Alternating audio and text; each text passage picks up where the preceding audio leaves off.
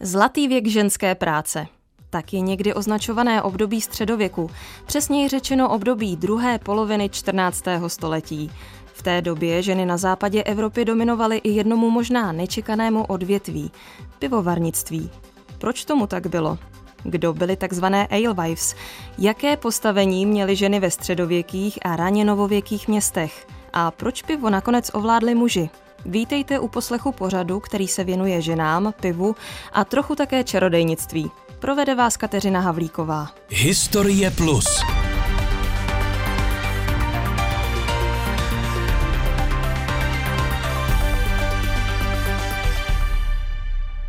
Velkou epidemii moru v druhé polovině 14. století v Evropě nepřežilo přibližně 23 milionů lidí, tedy asi třetina obyvatel. Velkou část obětí epidemie tvořili lidé v produktivním věku. Jejich smrt podle některých historiků vytvořila na trhu díru, kterou zaplnili ženy. Převzali řemesla, podnikání, obchodování po svých otcích a manželích. Sami založili živnost.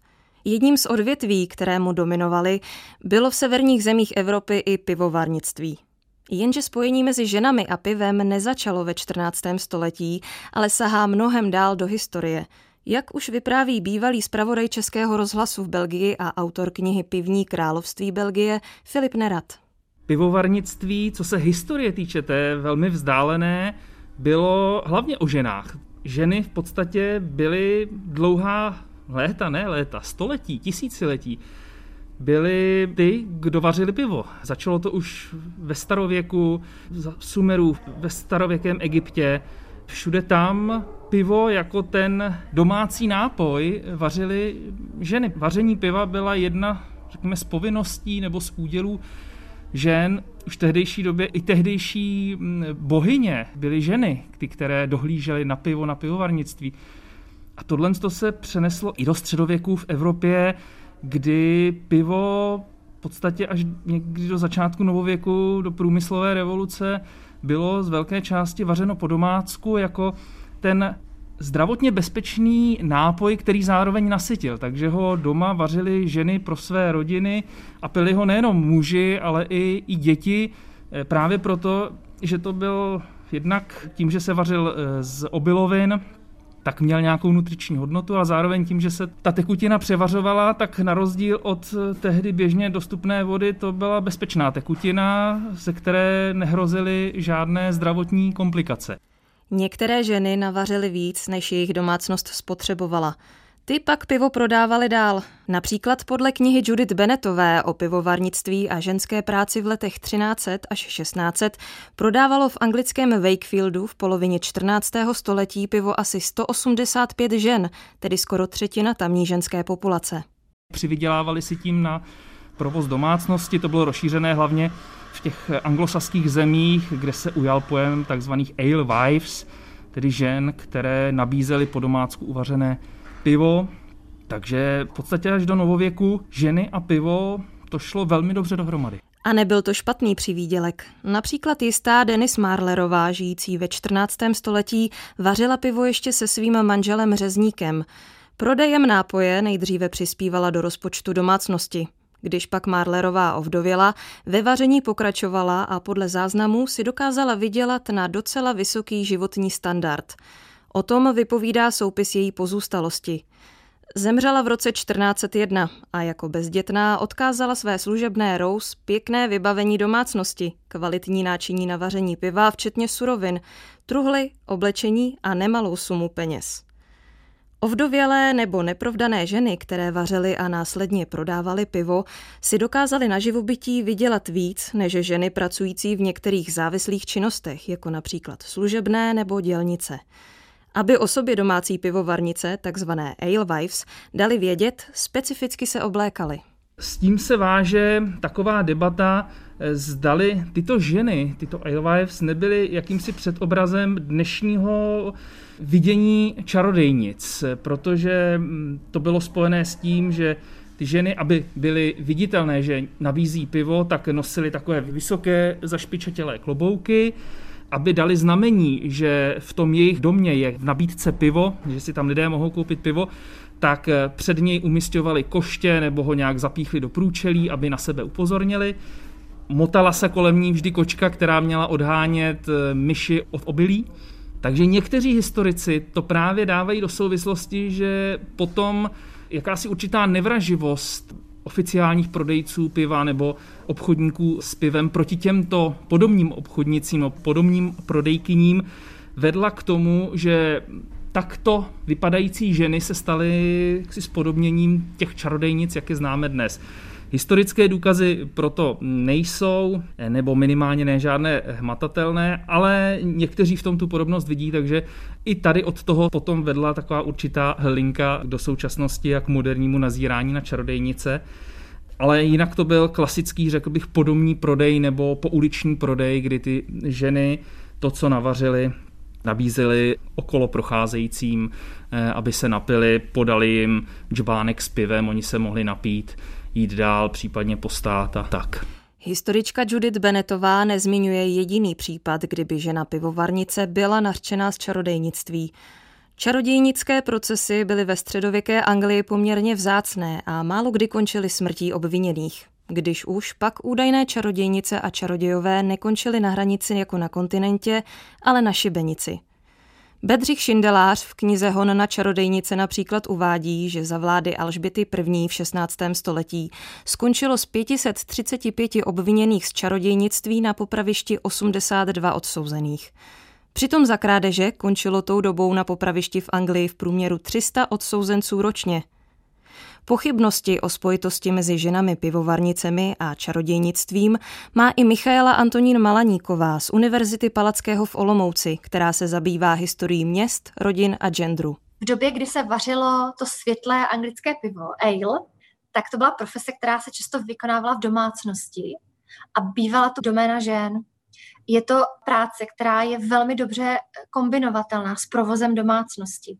V okamžiku, kdy se ale ten průmysl pivovarnický profesionalizuje a když se začíná pít více piva a stává se z toho vlastně výnosný biznis, takže se postupně ten biznis přesouvá z těch domácností a stává se z toho jako profesionální odvětví, kde začínají dominovat muži. A souvisí to ještě s jednou věcí, a sice s tím, že se místo toho původního světlého piva začíná vyrábět to pivo tak, jak ho známe my u nás. A v angličtině teda se ale mění na beer a přidává se tam ten chmel, že jo? A najednou už je to jako trošku jiná disciplína, která začíná být jako výlučně v rukou mužů. Notabene Holanděnů, kteří přichází jako experti právě do Anglie, aby tam rozvíjeli ten nový biznis vaření toho chmelného piva. A v tomhle okamžiku ty ženy vlastně jsou z toho odvětví vytlačeny stávají se nikoli těmi výrobkyněmi, které vlastně měly profit z toho, že prodávají svůj výrobek, ale stávají se spíše opravdu jenom těmi, které to pivo případně prodávají a servírují. Ale ty zisky, skutečné zisky z toho biznesu, z toho profesionalizovaného biznesu vlastně plynou mužům. Schrnuje Michaela Malaníková část závěrů práce Judith Benetové. Takový obraz nabízí třeba báseň Johna Skeltna, nalévání paní Eleonory z Rumanic asi z roku 1517. Vystupuje v ní krčmářka Eleonora, stará odpudivá stařena pochybné víry, žijící v nepořádku, která přimíchává do piva kdejakou špínu, včetně svých slin a slepičinců. Báseň je hodně obrazotvorná, svižná, vtipná, lze ji brát jako satiru namířenou proti opilectví – Lze v ní ale spatřovat i varování před podnikavými ženami. Podle historičky Malaníkové je právě zajímavé sledovat, jak se tou dobou mění obraz žen. Judith Bennett té svojí studii strašně zajímavě popisuje i to, jak se mění obraz ženy, která vaří pivo. Do té doby, dokud se vaří doma, tak je to bráno jako taková celkem běžná součást ženských domácích povinností a není důvod to nějak tematizovat okamžiku, kdy se ale mm, to odvětví profesionalizuje a vlastně muži z jejího pohledu začínají tak trochu bojovat o moc a o to výlučné právo to pivo vařit, tak eh, se mění i obraz ženy, která to pivo vaří. Začíná to vaření piva, především ženami, být spojováno s různými jako negativně vnímánými jevy. Ať už se jednalo o opilství, nebo o prostopášnost, nebo o šizení, a najednou to jsou vlastnosti, které začínají být v dobové krásné literatuře spojovány s těmi ženami, které to pivo vaří. A je to vlastně z jejího pohledu, z pohledu Judith Bennett, je to jakýsi další způsob, jak ty ženy, které vaří pivo, marginalizovat, očerňovat a tím pádem je vlastně vyloučit z toho podnikání. Autorka studie o pivovarnictví a ženách ve středověké Anglii vypátrala hned několik případů, kdy alewives přišly o živobytí kvůli pomluvě. Například v roce 1413 Simon Daniel pomluvil pivovarnici z Canterbury, Christine Colmerovou před jejími sousedy a zákazníky, že má lepru a kontaminuje pivo. V roce 1641 zase podnikání neznámé vdovy v městě Ludlow nenávratně poškodili pomluvy. Za nimi údajně stála mužská pivovarnická konkurence. Zhoršující se pověst žen obecně nebyla záležitostí jen Anglie. Posloužit nám může výňatek z knihy Kladivo na čarodejnice, ve kterém autoři připomínají třeba takovýto popis ženy. Co jiného je žena než nepřítelkyně přátelství a trest, jemuž nelze uniknout? Nutné zlo, přirozené pokušení, neštěstí vydražďující chtíče, domácké nebezpečí, sladce chutnající škoda, zlo přírody přemalované pěknou barvou.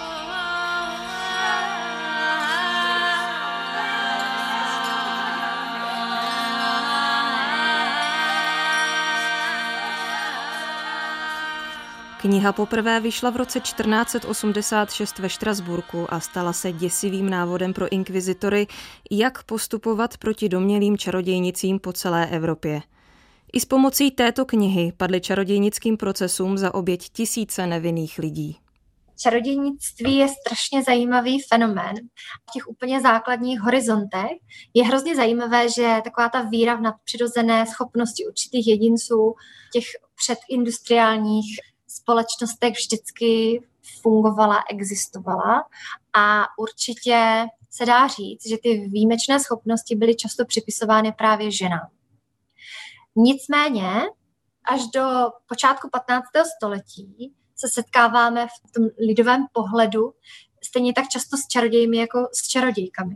To, že se najednou v raném novověku potom vedou procesy proti čarodějnicím ženám, je vlastně skutečně záležitost až e, vývoje 15. století, kdy se zase mění ten stereotypní obraz o osobě, která vykonává čarodějnictví. A z toho vlastně genderově nediferencovaného čaroděje nebo čarodějky se najednou stává ta čarodějka. To znamená žena, která využívá svých mimořádných schopností k tomu, aby uzavírala pakty s ďáblem, a účastnila se sabatu a tak dále. Ženy byly podle autorů knihy slabé, snáze odpadly od víry, byly stělesněním špatných vlastností a společnosti škodily. Dokázali prý trávit a zneplodňovat dobytek i lidi, sesílat zlé nemoci, působit nepříznivé počasí, svádět poctivé na cestí. Taky prý uráželi Boha, sloužili ďáblu, smilnili a dávali průchod obžerství a alkoholismu. Zajímavé je, že v době vydání toho díla pořád ještě ten pohled na čarodějnici jako na ženu byl vlastně menšinový. Ten obraz, ten stereotypní obraz se mění až v průběhu, můžeme říci, konce 15. století, počátku 16. století.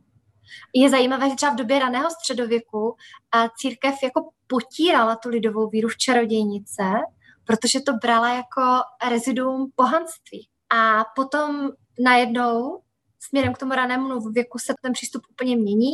Čarodějnictví začíná být i těmi oficiálními kruhy církevními vnímáno jako reálná hrozba a zhruba v téhle době se ta negativní konotace přenáší na ženu. Posloucháte pořad Historie Plus. Zlomové okamžiky dějin i historie všedního života. Premiéra v sobotu večer po půl šesté na Plusu. Přesuňme se ale ze středověké Anglie do českých zemí. V nich bychom asi těžko mohli pivovarnictví a čarodějnictví spojovat. Z čarodějnických procesů na našem území se pravděpodobně žádný netýkal lidí zapojených do vaření piva. Jeden ale s nápojem přeci jen aspoň vzdáleně souvisel. Ve své knize Čarodějnické příběhy ho popisuje Jindřich Francek a vzpomíná na něj i Bedřich Šindelář v Honu na čarodějnice. Pokoušela se totiž získat milostnou náklonost svého čeledína tak, že mu do piva lila psí sádlo a přidávala nějaké kouzelné prášky. Byla proto udána a končelé v náchodě zjistili, že zamilovaná vdova tak nejednala poprvé. Nýbrž, že podobně častovala před časem i svého manžela, chtějíc ho tak povzbudit k vyšší erotické aktivitě. Ten však na kouzelné pokusy své smyslné manželky nakonec doplatil životem.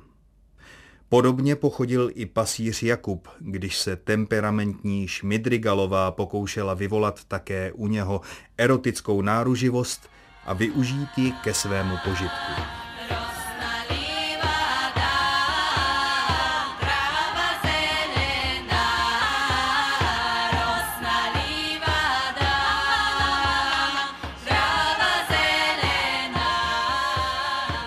Šmidrigalová nebo taky Šmidrigalka nakonec skončila na popravišti, ale víc než čarodějnicí byla travičkou. Konec konců travičství často sloužilo jako důvod k obvinění z čarodějnictví a podstoupení útrpného práva. Ale zpátky k pivovarnictví. Výroba piva i jeho prodej byly u nás v lecčems jiné než v dosud zmiňované Anglii. O zapojení žen do těchto aktivit už vypráví historik hospodářských dějin a odborník na pivovarnictví Michal Horáček. Já si myslím, že se zaprvé vůbec nemusíme bránit tomu, že ty ženy klidně mohly prakticky to pivo i vařit, že mohly být účastní na tom procesu. Jsou takové náznaky, že eh, když se tady potom hovoří, že tam probíhaly nějaké úkony při tom vaření piva, vůbec není důvod, proč by v tom nemohly být zapojeny klidně ty ženy, když v tom době byly, protože víme i z jiných řemesel, že pomáhaly. No a druhá role ženy při vaření piva nastávala ve chvíli, a to trvá třeba až do 17. století, zejména v těch královských městech, kdy buď žena ovdověla a tím vlastně ona převzala tu manželovu živnost. A co je zajímavé, jsou doklady, že to byly nejen vdovy, ale někdy byly třeba i dědičky po otci, že skutečně i ženy mohly dědit to řemeslo po otci. Ženy v českých zemích vařily pivo v domácnostech podobně jako v Anglii. Měly i důležitou roli při prodeji piva. Středověké nebo raně novověké hospody vypadají dost odlišným způsobem, než eh, tak, jak je vnímáme dnes. A minimálně v těch městech ten typ hospod byl takový, že to zpravidla byl dům. Ty lidé chodili někomu do obýváku, když to tak zjednoduším. A tam zpravidla to pivo čepovala žena, manželka toho majitele toho domu. Takže ty ženy tam skutečně měly tu roli toho, eh, kdo to pivo prodával těm, kdo tam přišli do té hospody. Jinak vypadala i organizace skupin vařících pivo. Pozadí toho, kdo to pivo vařil, se v běhu těch staletí eh, dost měnilo a utvářelo na základě nějakých soudobých, řekněme, hospodářsko-sociálních kontextů, ale postupem času se nějakým způsobem ten obor etabloval do podoby nějakého výrobního celku. Ono to bylo rozdílné v městech, na venkově se pivo postupně vařit přestávalo právě na základě řekněme, nějakých práv, co si osobovali ti, kdo vařili pivo ve městech, zvláště v těch královských původně. V dalších staletích později se k tomu přidávalo nakonec i vrchnost, šlechta, která nakonec taky eh, pivo začala vařit na svých eh, panstvích. Zatímco výroba sladu byla jedním z řemesel a sladovníci se združovali v ceších, pivovarnictví bylo spíše živností nebo obchodní činností. Jak už Michal Horáček řekl dříve, účastnili se jí i ženy, ať už výsledný produkt prodávali nebo se na něm sami podíleli.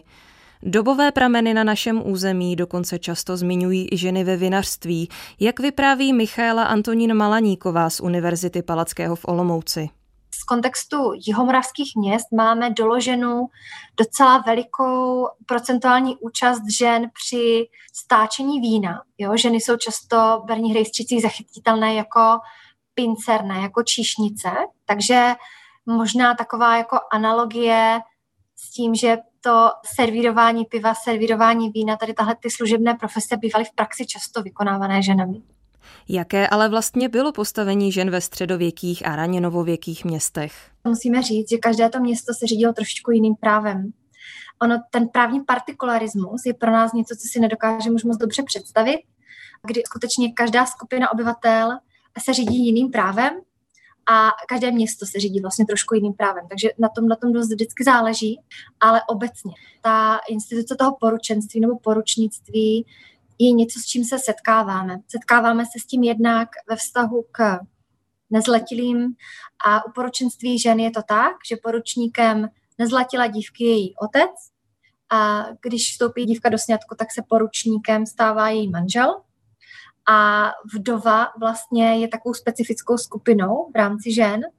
Vdova, to právní postavení vdovy se velmi blíží tomu, které měl v společnosti muž, To znamená, ona je paní svého majetku a jako taková o něm může rozhodovat a činit o něm právní pořízení. Proto třeba drtivá většina testamentů, které máme dochovány, jsou testamenty vdov, protože jenom v jejich případě to manipulační, to dispoziční právo s majetkem vlastně nebylo vůbec nějak omezeno.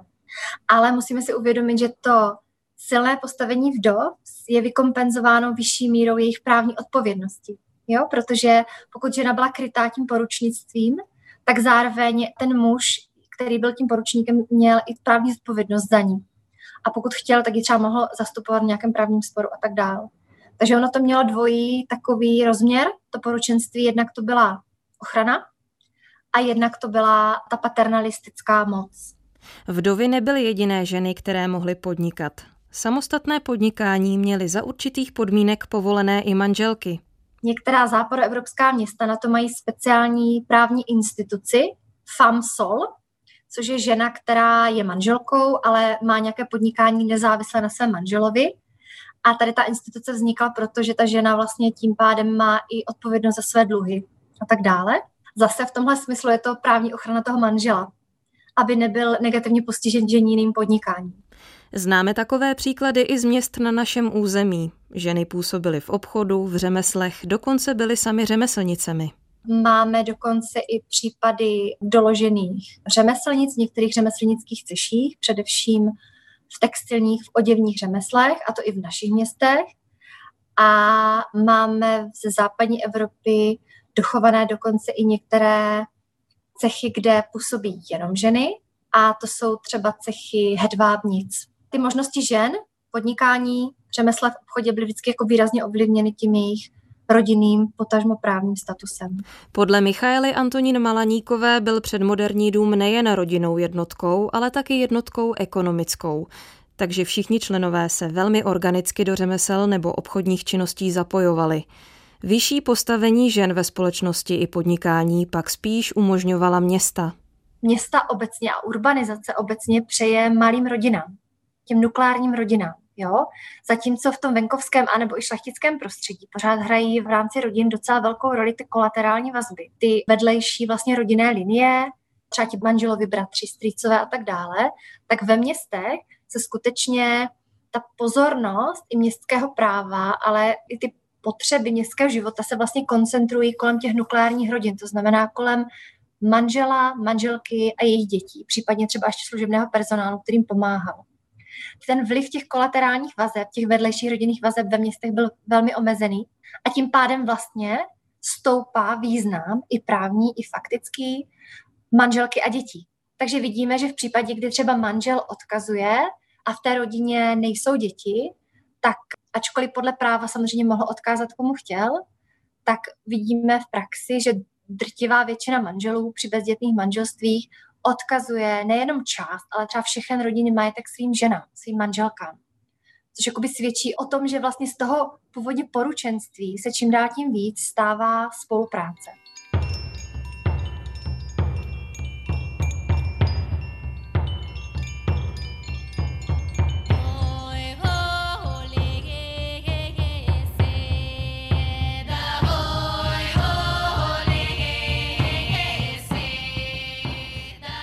Na závěr se ještě vraťme k pivu. Postupem let ženy v jeho výrobním procesu nahradily muži. Ale jak je to třeba dnes? Jsou dnes ženy v pivovarnictví? Odpovídá Michal Horáček z oboru.